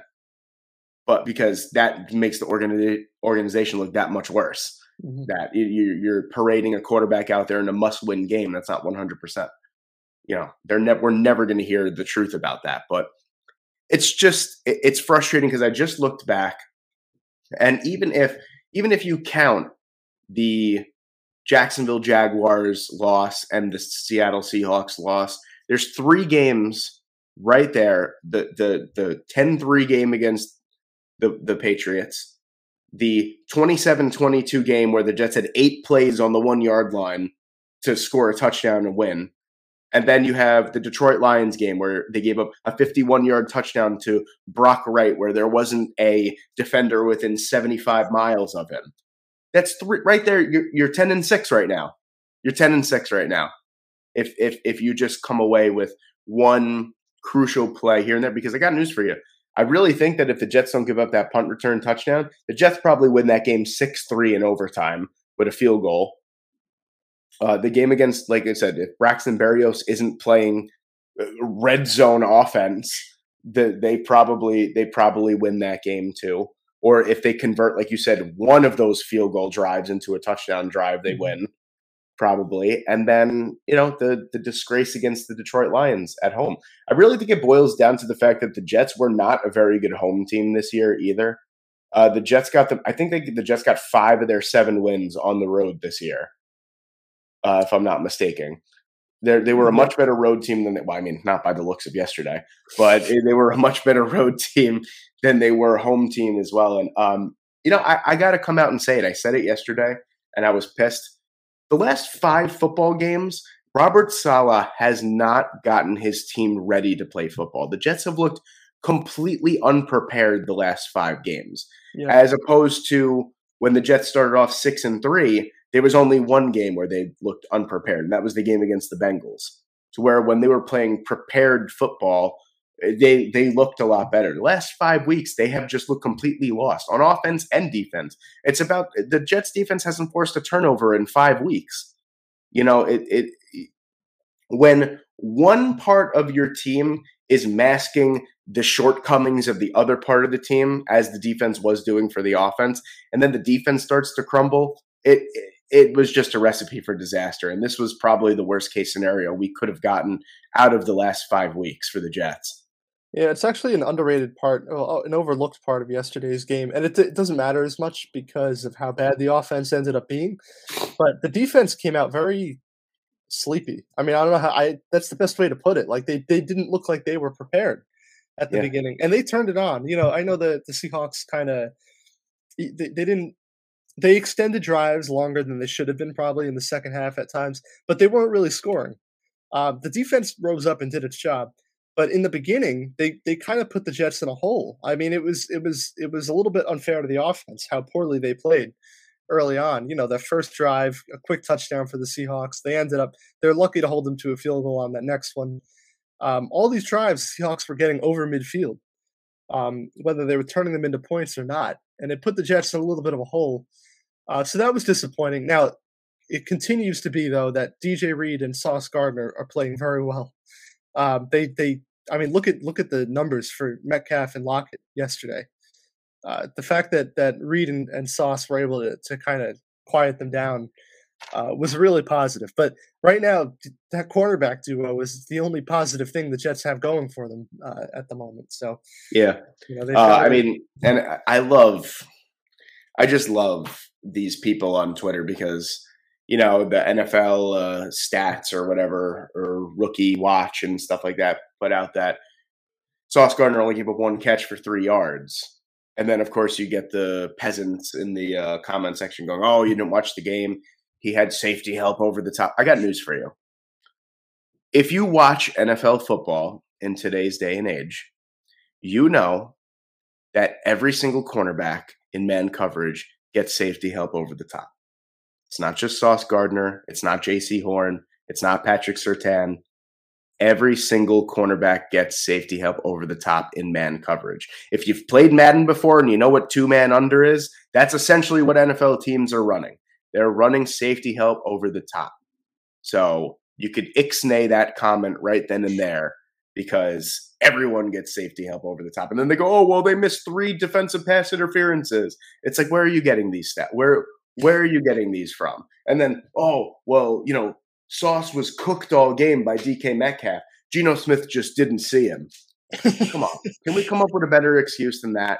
Let's call it what it is is that the three best cornerbacks in today's football are all under 24 years old and Sauce Gardner, Patrick Surtain, and Jaycee Horn. The the the Tariq Woolen people are going to be very upset when Sauce wins Defensive Rookie of the Year in about a month. Hey, you know what though? Hats off to Tariq Woolen as well because he play, he pretty much shut down Garrett Wilson. Oh, he, he's had a great year, but, but you know what? People... Hey, hey, you know what, Dan? Tariq Woolen had safety help over the top on yeah. Garrett Wilson.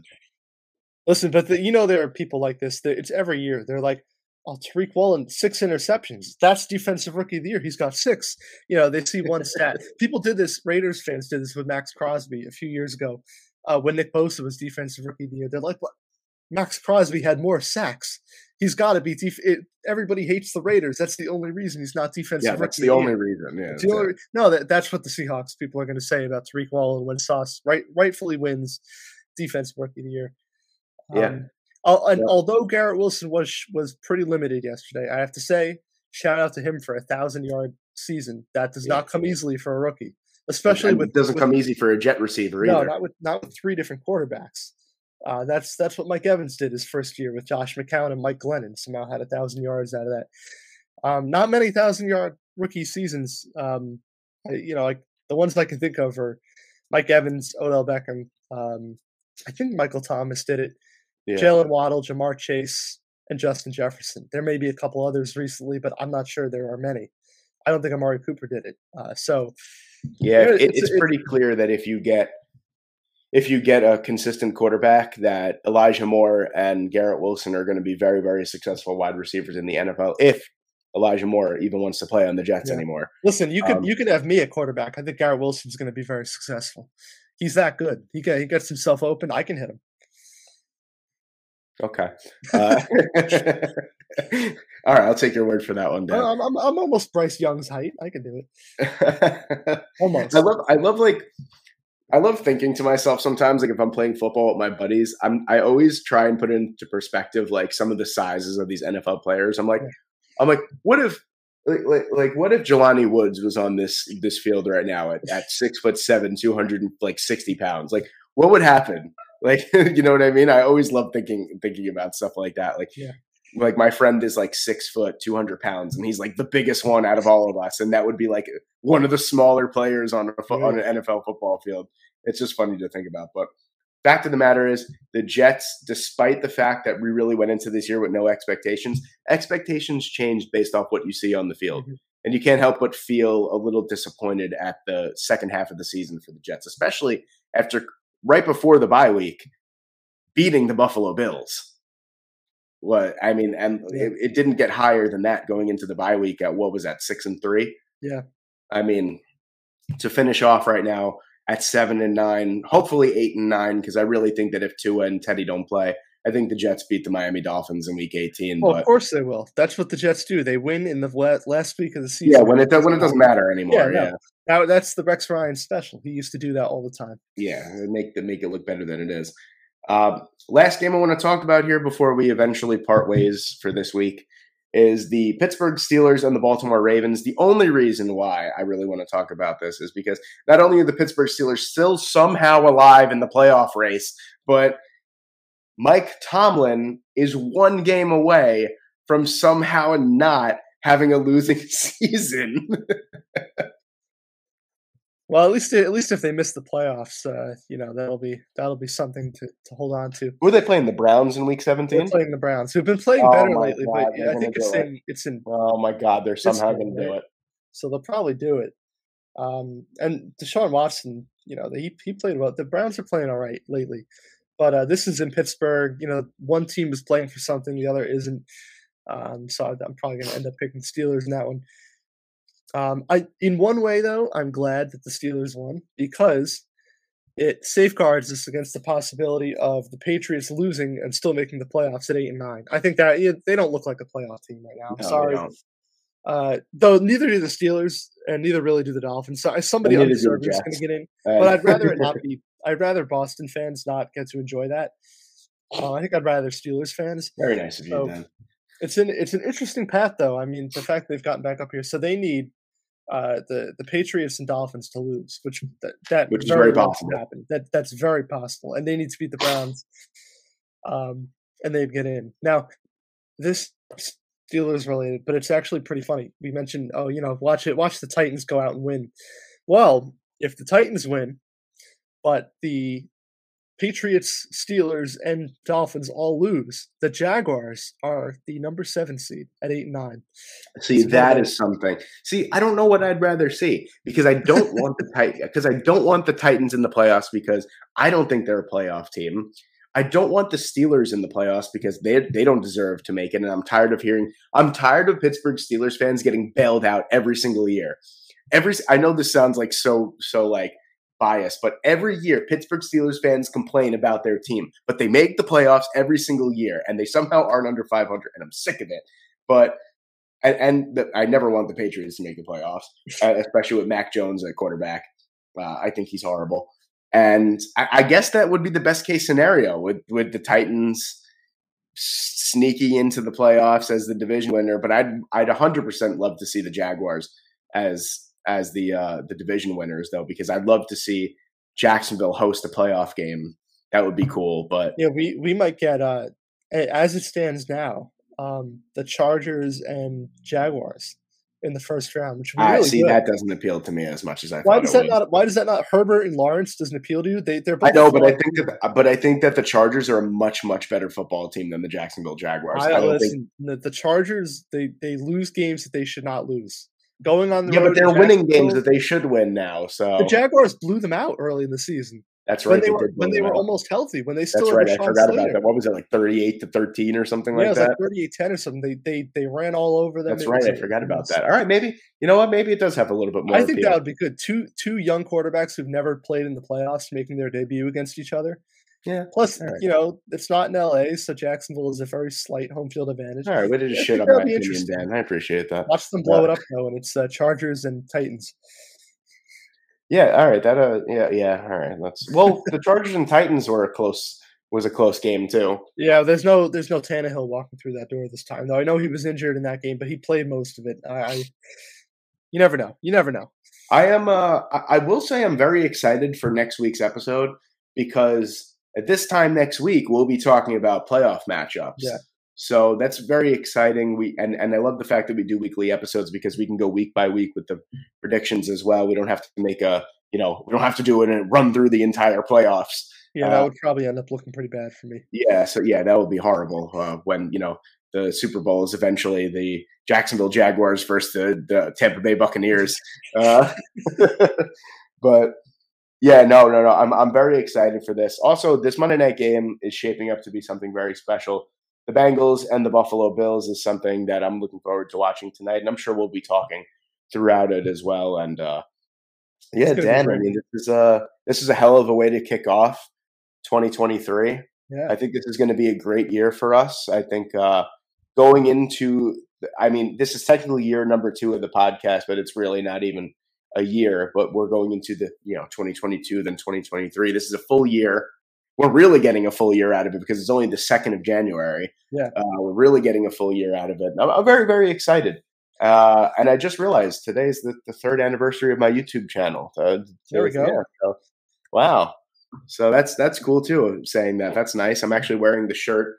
Uh, on the back it says number six in Pakistan because that was my statistic. Uh, I, I got an email from some like podcast statistics last year in Pakistan. It, it showed that my my channel was number six Wear in sports channels at at uh, in Pakistan. So I had, to get. I had to get it plastered on the back of my shirt. Can you uh, imagine? like- can you imagine being some guy in Pakistan watching you? Yeah, to be like, oh, this this guy is great. It's like uh, he's not even, he doesn't even understand what the hell I'm talking about. Well, actually, I did some research and I did some deep diving. The reason why I'm number six is because there is a uh, now. This is not me trying to be funny or racial or anything or any stereotype.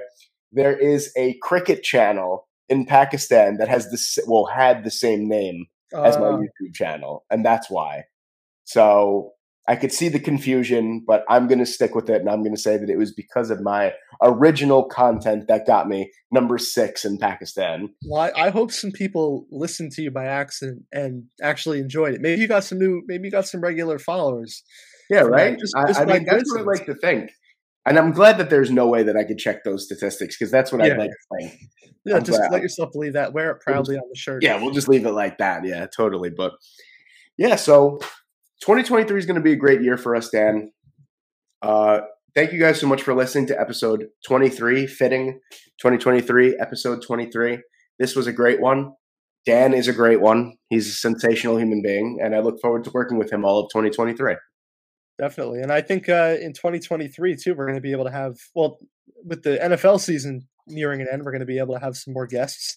Yes, definitely. We're going to go podcast forward in 2023. I know Yeah. that we, uh, you know, it's been a little tough, both of our work schedules and uh, everything scheduling wise. But we're gonna we're gonna buckle down. We're gonna try real hard. We're gonna get some good guests.